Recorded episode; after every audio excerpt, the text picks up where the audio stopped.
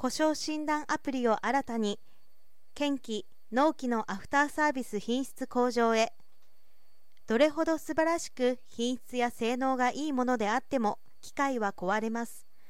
何千億円もかけて開発されたスーパーコンピューターが電源を失えばガラクタになり誰もメンテナンスできない高級車が売れないようにあらゆる機器機械には動力基盤と故障診断及び修理を確実にする仕組みや体制がいります。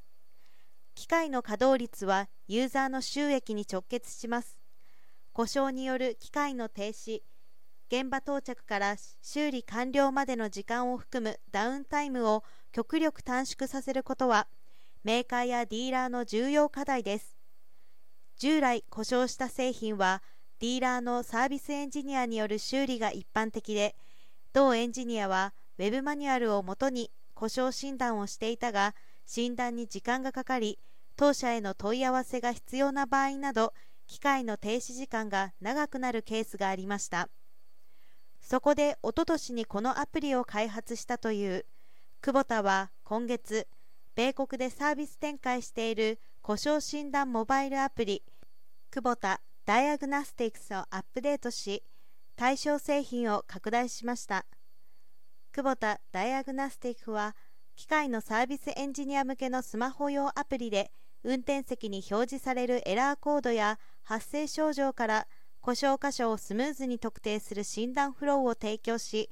3D モデルや AR による点検箇所の提示で診断作業をサポートします。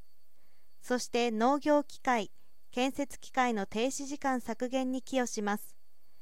サービス開始当初は小型検機の一部製品が対象だったものの今年7月7日にトラクタ M5 シリーズ